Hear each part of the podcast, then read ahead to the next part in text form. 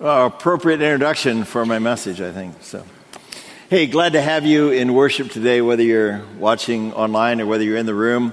Uh, we consider this a serious responsibility to uh, have, you know, 20, 30 minutes of your time to just pour into you, not our counsel, not my best opinion about something, but rather faithfully just share with you and, and read with you God's Word and derive some important value in our life. And be reminded most of all, that God is in your corner. That Jesus came into the world not only to grant us eternal life, but to grant us access to God's Word, access to God's throne of grace in prayer. And uh, that's something that we cannot be reminded of too often. Let's pray. May the words of my mouth, Lord, all that, all that uh, I want to share, I, I, pray that they would be faithful uh, to you that uh, I would not stray uh, beyond your word, but derive from your teaching uh, important counsel for my life and for the lives of those who study alongside. And Lord, I ask that you would open our hearts.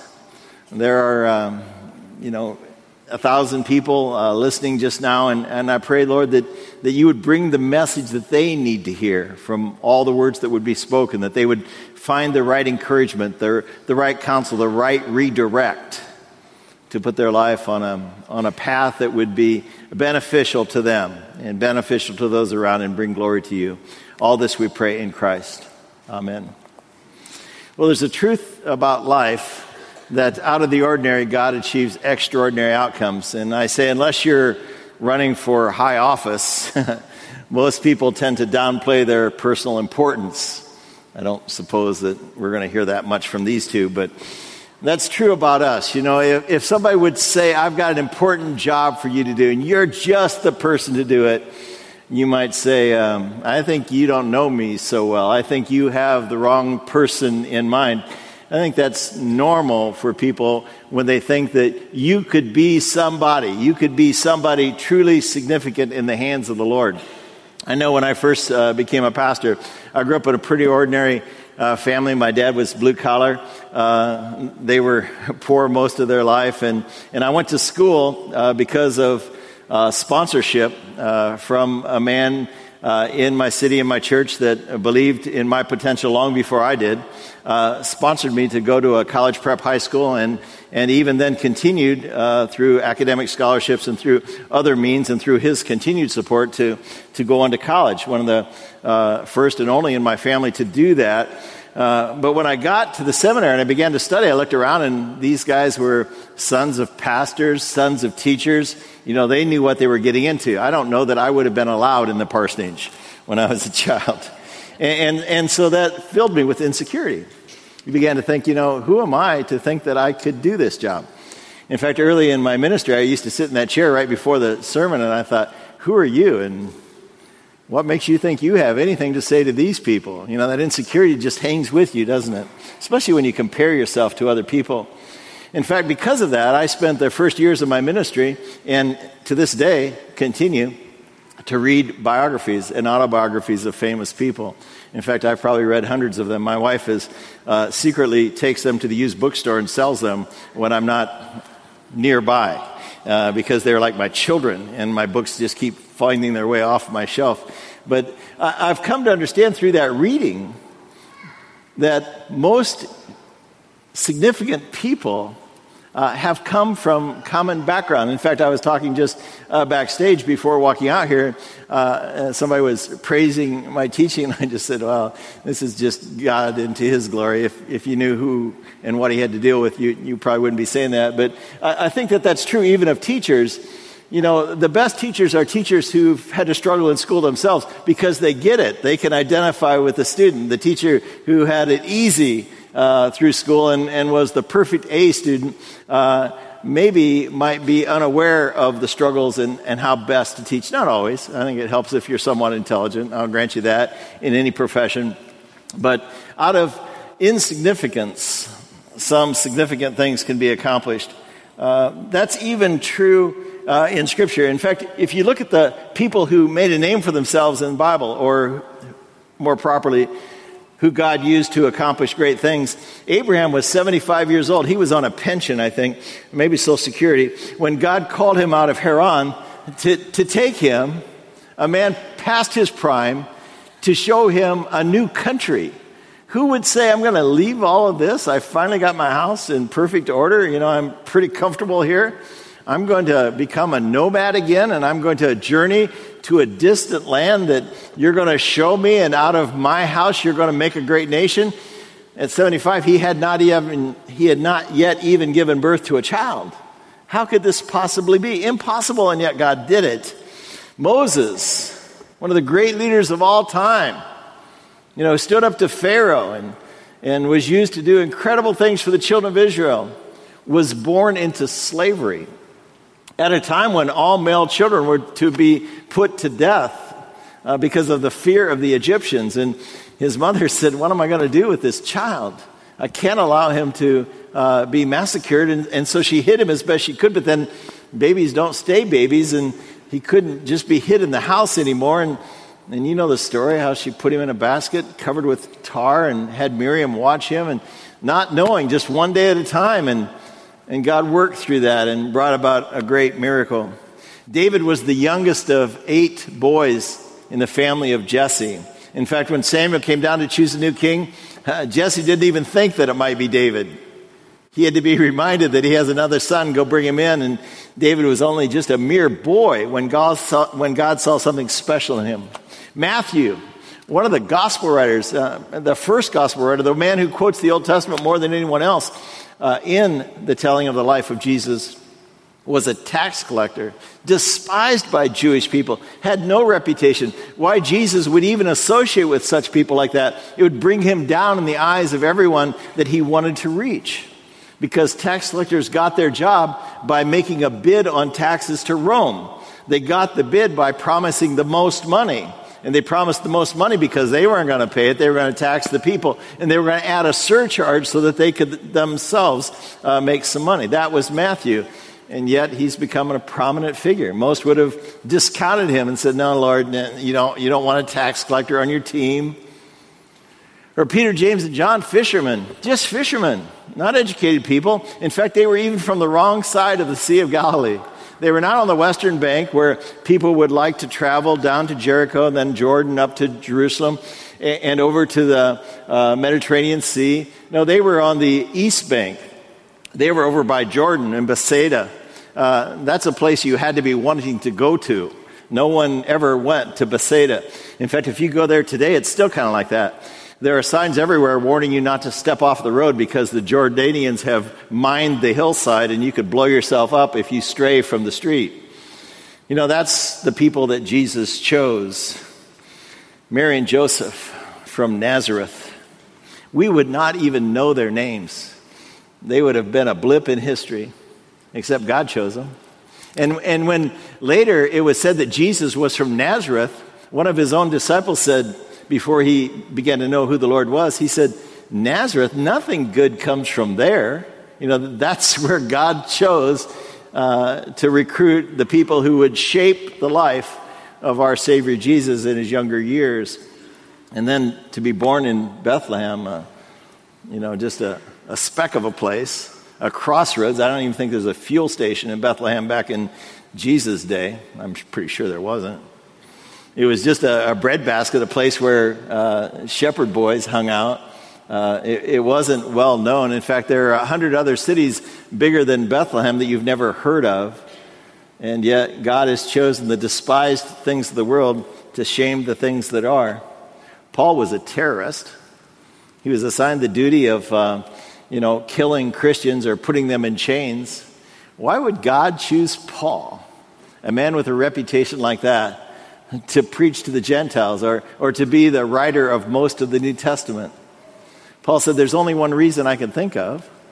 God chose the despised things to say to the rest of us who feel that we have no value before God, if he could do this for Paul, then I guess he could accept me as well. In fact, Paul went on to write about it when he said, Brothers and sisters, think of what you were when you were called.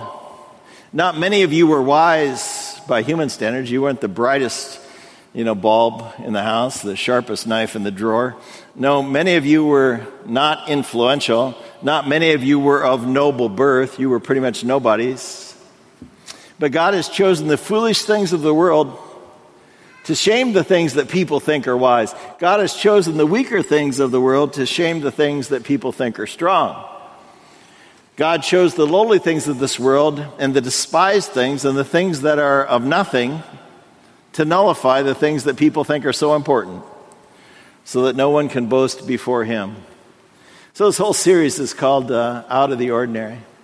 If you have ever said, I am nothing special, yeah, I have no unique talent, no ability. This stage is full of uh, gifted people, and at work there are people who have tremendous ability, and, and in my family I'm the least important and, and lacking any kind of significance. Then God says, Man, you are exactly the person I need. In this series, we're going to be studying people like that. Not the big names in the Bible, but the people who helped the big names in the Bible and kept them on track to accomplish the things that are important. The study of the ordinary person that we want to look at today uh, is um, Abigail. But before that, there's a quote by Abraham Lincoln I wanted to share that uh, says God must have loved the common man. He made so many of them. You know, I don't know whether Abraham Lincoln said that. I mean, when you think about his history too, you know, from Illinois, has a president ever come out of Illinois? Abraham Lincoln did, and uh, and and did some incredible things. In fact, most would say he was the greatest president we've ever had today. But it wasn't thought that way most of his tenure in office. God uses common people to do uncommon things. Today's ordinary person is, is Abigail. We're going to get to it in a minute in 1 Samuel chapter 25. I wish that you would read the entire chapter. It's a great story to read to your children, in fact. It, it's that kind of story. Uh, it's a powerful story of how God used a, a, woman to achieve great things. You can read the Bible, and there aren't a lot of great stories about women in there, but you, your daughters especially should know about Abigail and some others that are in there. She was married to Nabal of Maon. Now, Nabal's name actually means fool. In fact, in Luke chapter 12, Jesus tells a story about a rich fool. The guy who said, What am I going to do? I have so much money, I don't know what to do. I'm going to build some bigger barns and I'm going to store up all my food for the future. And, and I'm going to say, Sit back, take it easy, enjoy life, you've earned it. And God said, You're a fool tonight your life is going to be required of you, and who will own all the things that you consider so important? So, Nabal's word, I don't know what his parents were thinking when they called him uh, Nabal. In fact, Abigail refers to him later in the story when she talks to David, and she goes, My husband is as his name. He's a fool. You know, she didn't respect her husband greatly. I'm going to talk about that in a minute. Uh, he was from Maon. Now, Hebron was about 20 miles south of Jerusalem. Jerusalem was the big city, you know, the most important place for Jewish people. Hebron is today kind of a violent place. It's, it's pretty far south of Jerusalem. In fact, tourists often don't even go to Hebron uh, because it is still a place marked by violence. And, but he was not even born in Hebron. He was uh, from Carmel. Carmel was about seven miles south of, of Hebron, and then Maon was out in the country. Let's just say it was the Grover, you know, of his day but uh, you know, outside of Chesterfield, outside of St. Louis, you know, you know, it's in that area. I can say that because I actually own a home now in Grover, so I, I can get away with that. But you know, say so this is who she was married to. Now, he was a, a pretty wealthy guy. In, in, fact, the Bible tells us uh, before the section I'm going to read to you, uh, he had 3,000 sheep that he was shearing that day. He had a thousand goats. I mean, this guy had some herds and he had a lot of shepherds to take care of the herds. He could have never managed those animals so far away from the protection of Hebron, so far away from the protection of Saul's armies in Jerusalem, had he not had David guarding him and protecting his animals and his uh, shepherds. But he was extremely rich. They lived in the middle of nowhere. I think I've established that already. So uh, it, was a, it was a tough place to live. And Abigail was Nabal's trophy wife. I don't have any problem saying that. Uh, in this day, uh, back in the day of, of David, women didn't choose their husbands and they weren't married on the basis of love. These were all arranged marriages. And parents often made sure that their daughters were married to a wealthy man. For one thing, they received a large dowry from that person. And uh, secondly, they also had some assurance that in their old age they would be provided for because their daughter was connected. So love had very little to do with it. Thank God we're past that, and wealthy men no longer have beautiful women. Thank God. You know, we've we've moved on. You know, we've gotten a little more sophisticated in our day. Well, let's uh, read the story beginning at 1 Samuel uh, 25, beginning at verse 4. While David was in the wilderness, he heard that Nabal was shearing his sheep. So he sent ten young men and said to them, uh, Go up to Nabal at Carmel and greet him in my name. I, am sure he's going to be eternally grateful for all that we've done for him. Uh, say to him, Long life to you, Nabal. Good health to you and to your whole household, and good health to all that is yours. You know, kind of reminding him, You have a lot of things. I've made sure that everything has gone well with you. Now I hear that it is sheep shearing time. When your shepherds were with us, we did not mistreat them. Now, David is not just some outlaw during this time. Uh, in, in fact, uh, David doesn't just have 12 people following him, he has 600 men capable of war who are following him. David was just as strong and as capable as the king Saul. And David protected these people who lived in the hinterlands who had no protection from the king's army. Uh, we did not mistreat them. We didn't steal from them. We could have. We could have taken everything you have, but we didn't. And the whole time they were at Carmel, nothing of theirs came up missing. Thieves, robbers, wild animals. Ask your own servants, and they will tell you. Therefore, be favorable towards my men, since they come at a time of slaughter. You know, whatever you can afford, whatever you can give, whatever you can share.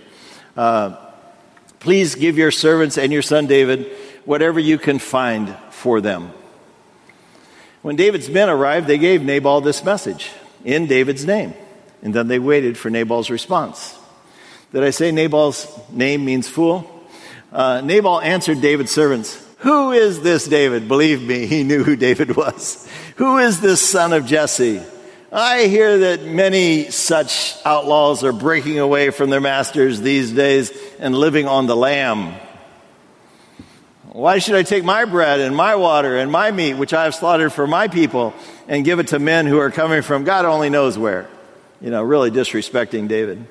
David's men turned around and went back. And when they arrived, they reported every word to David. I think before they left that camp after having talked to uh, Nabal's servants. I think they probably said, um, You should probably find some shelter because this is not going to go well for you or for your master when we bring this message back. When we tell David how he was insulted uh, by your master. These were perilous times. In fact, the opening verse of the chapter says, Now Samuel had died, and all Israel mourned his passing. Samuel was the glue that brought God's blessing into the land of God's people. Saul was as crazy as, I won't even finish the sentence, but he was crazy. In, fact, uh, everybody knew that he was self destructing. Everybody knew that God had given his favor to David, and they were just waiting to see how it would play out and how David would finally rise up and destroy uh, King Saul, who'd become so corrupt. These were perilous times, and they lived in a perilous place. They lived far from any kind of protection. The text continues then with verse 13. David said to his men when they brought back the message that Nabal disrespected you, David, they said, Strap on. And so every man put on his sword, and so did David. David wasn't going to just send 50 guys to take care of Nabal. He could have sent 20 guys to take care of Nabal. David strapped on his as well, and about 400 of his men came. It was going to be a slaughter. And they went up with David. 200 of them stayed back to protect the camp from the Philistines, protect their supplies. Now, one of the servants of Abigail's, Nabal's wife, uh, came and said, uh, Our master just stepped in it, and it's not going to go well. He said, David sent messengers from the wilderness to give our master his greeting, but your husband hurled insults at them instead. Yet these men were very good to us. They never mistreated us. The whole time we were out in the fields near them, they never took anything. In fact, they never let anybody else take anything either. Nothing ever went missing. Day and night, they were a wall of protection around us. The whole time we were herding our sheep near them, they were keeping watch. Now think it over, Abigail, and be wise. See what you can do because disaster is about to rain on us, our master and his whole household. Our master is such a wicked man. He listens to no one. No one can talk to him. Abigail uh, acted quickly. Uh, the scripture says she was not only a beautiful woman, she was extremely intelligent. If you ever want to find a good biblical name for your daughter, Abigail would be a great one. Uh, she took 200 loaves of bread, two skins of wine, five dressed sheep, five seahs of roasted grain, 100 cakes of raisin, 200 cakes of pressed figs, and loaded them on her donkeys. Then she told her servants, You go ahead, and I'll be right behind you. But she did not tell her husband Nabal. She did not tell Nabal because Nabal was drunk out of his mind. He was celebrating all of his wealth, and he was incoherent, the scripture goes on to say. And she came riding on her donkey into a mountain ravine, and there was David and 400 armed men with him descending on their camp. And she met them there. An incredible, incredible thing for a woman to do. You know, women were to be seen and not heard. And she knew that if she did not intercede, it would go badly, not only for Nabal, her husband, but for all of Nabal's servants, all of Nabal's household, and strangely enough, also for David. She intervened on behalf of others to save them from self destruction. She put herself in harm's way. She never thought about herself. And I think that's the first thing that somebody who intervenes does. It's not about me. Uh, you know, I, am not here to uh, seem self important. I'm not here superior to you. I, I'm here just to give a word of counsel because I care. She apologized even though she wasn't responsible. In fact, some of the first words she said to David, If I had been there, this would have never happened.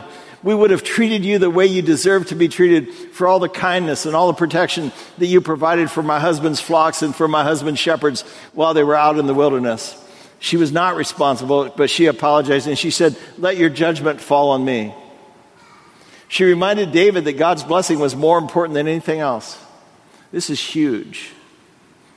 She said to David, in fact, The Lord will certainly make a lasting dynasty of your name, O Master, because he fights the Lord's battles. Let no wrongdoing be found in you as long as you live even though someone would be pursuing you to take your life, the life of you, my master, saying this to David, is bound securely in the bundle of the living Lord. You know, David, don't be the bigger man. Don't succumb to your pride. Don't succumb to your anger. Don't do anything wrong here, David, because the Lord's blessing of your life is more important than you getting your revenge. And so she urged David uh, to turn away from doing wrong. She not only interceded on behalf of uh, Nabal, she interceded on behalf of David as well. David's heart was forever changed. Boy, there's a lesson to be learned here. You know that when somebody brings counsel and, and it's godly counsel, you know it when you hear it. You should be willing to listen. No matter what insignificant person brings you wise counsel, uh, David could have brushed her off and he could have gone on and taken his revenge, but David did not. In fact, his words to Abigail were Praise to the Lord, the God of Israel, who has sent you to bring wisdom to me today. May you be blessed for your good judgment, better judgment than mine, and for keeping me from bloodshed this day and from avenging myself with my own hands. David's heart was changed. By the way, Nabal's heart was changed too, because although he was too drunk to even know what was about to take place, the next day when he was all hungover, uh, Abigail came to him and said, uh, Nabal, did you ever wonder why I wasn't at the feast celebrating with you? Let me tell you what happened. And she told him the story and how she met David with 400 armed men about to descend upon their camp. And Nabal's heart seized in him. The scripture says he had a stroke. He lived for about a week and then he died. It's the rest of the story. You need to read the whole chapter. But uh, after he died, then David said, uh, Praise to God that he has spared me from taking my own revenge. And uh, I turned it over to him, and he took care of this for me, just as he would uh, also for King Saul, who was uh, trying to kill David at every turn. Uh, the Lord took care of that too. David refused to take that into his own hands. And then David sent for Abigail and received her to be one of his wives. And they were blessed after that moment. So all of these things happened because she heeded wisdom uh, to intercede on behalf of her husband and also on behalf of David. You say, well, I would intercede, but uh, wouldn't that seem like meddling? I mean, these people don't want to hear a word from me. Uh, they would reject me out of hand. What's the difference between meddling and mediating, between meddling and uh, being an intercessor? Well, meddlers escalate a problem. Meddlers try to poke at people and say, you know, you know what uh, my husband did to you. You know what, you know, David did or was about to do, you know, escalate a problem. That's what meddlers do. Meddlers try to stir it up and try to aggravate a situation. Mediators try to mitigate, they try to diffuse, they try to de escalate. You know, someone who's truly from God tries to bring calm and peace to a situation. They try to uh, de escalate a matter, not escalate a situation.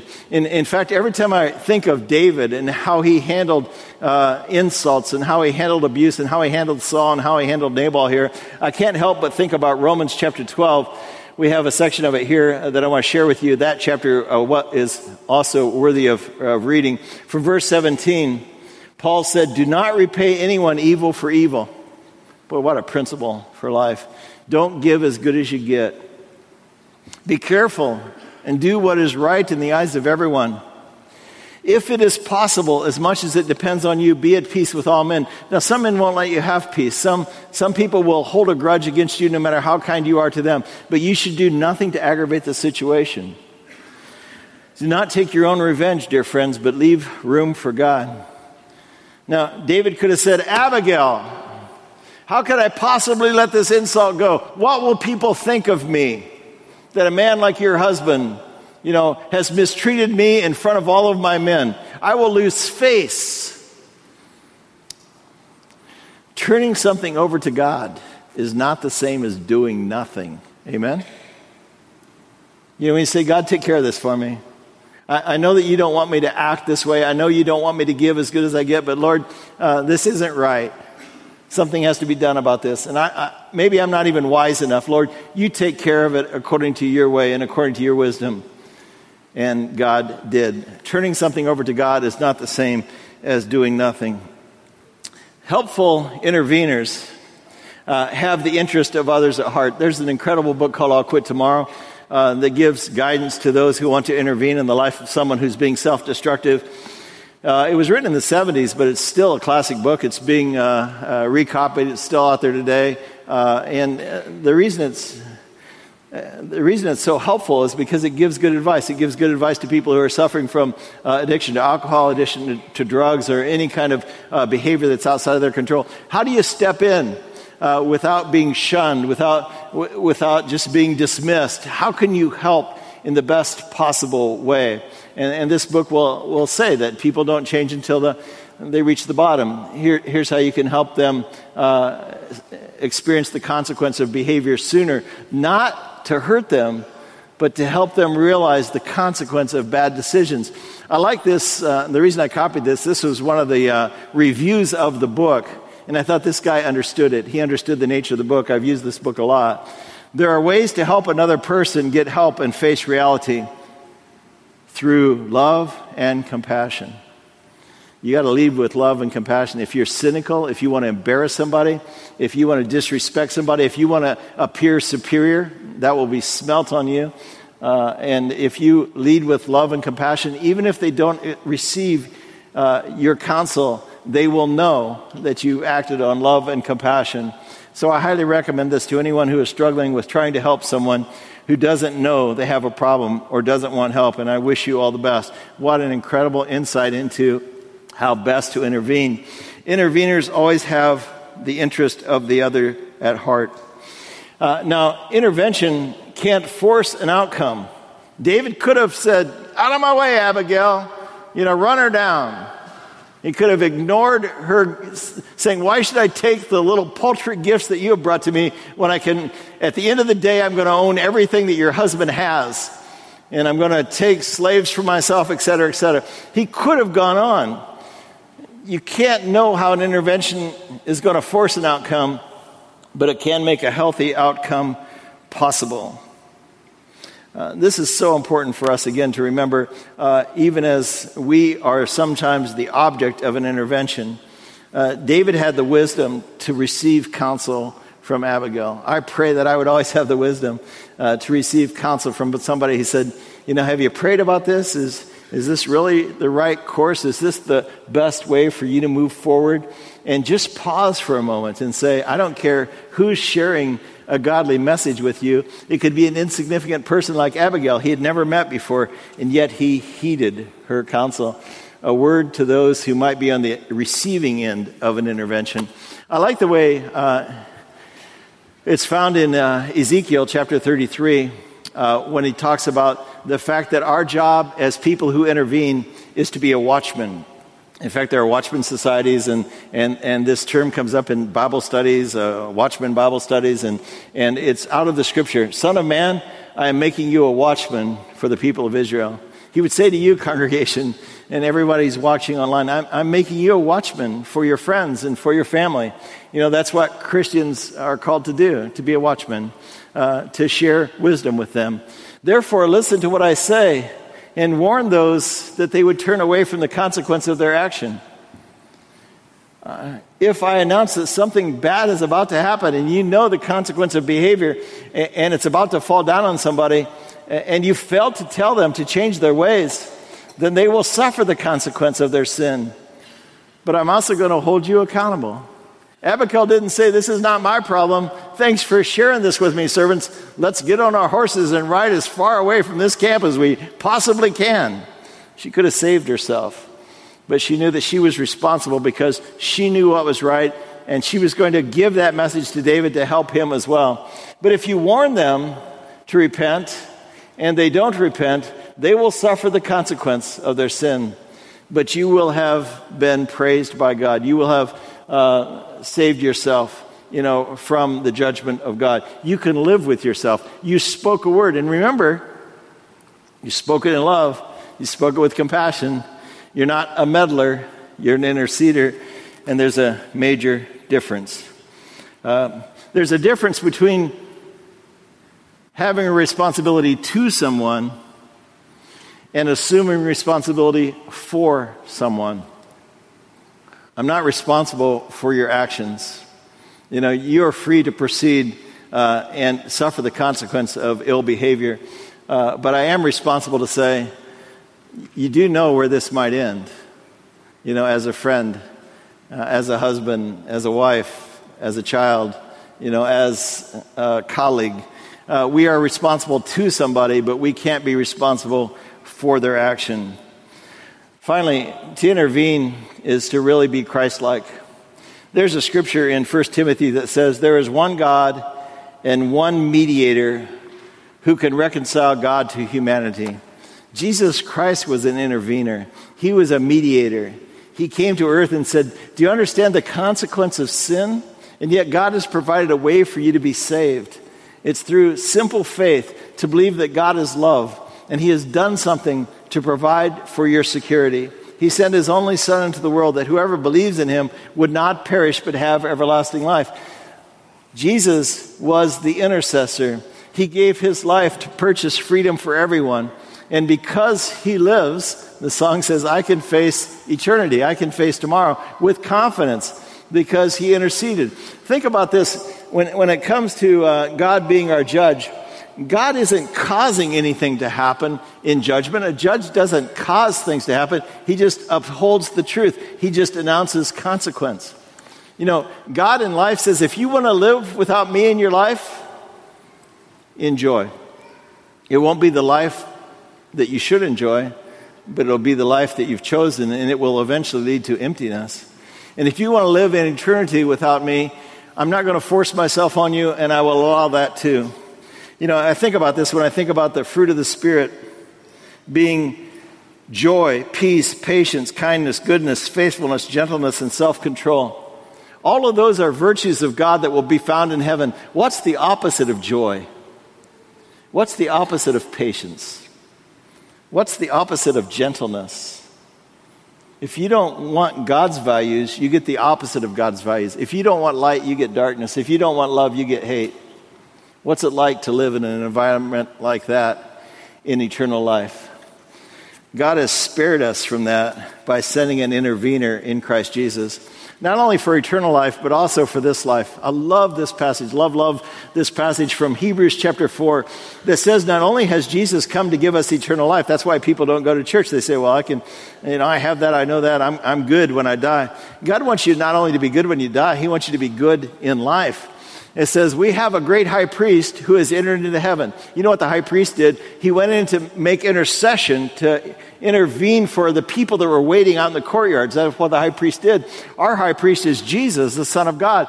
He's gone into the most holy place, he's gone into the heaven before the throne of God. And so we hold firmly to what we believe.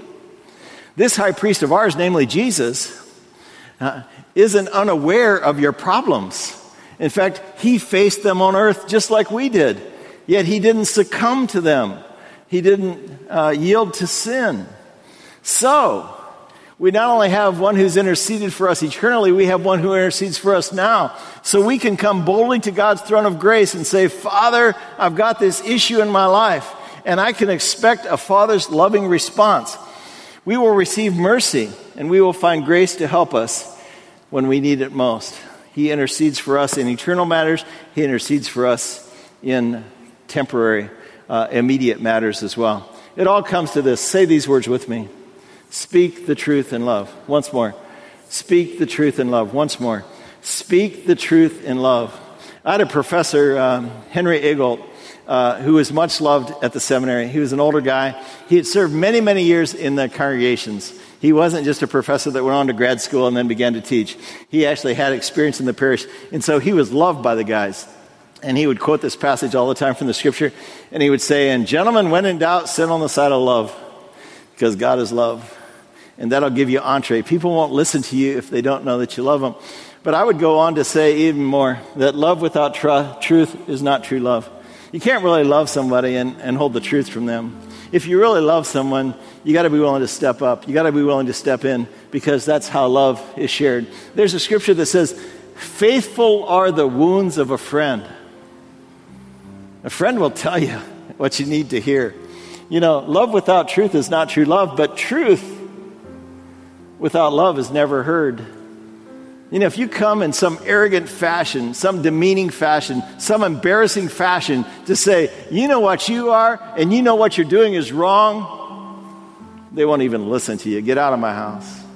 I don't have any time for you. Cut you off. These are both important. Speak the truth in love. Love without truth is not true love, and truth without love is never heard. Let me pray.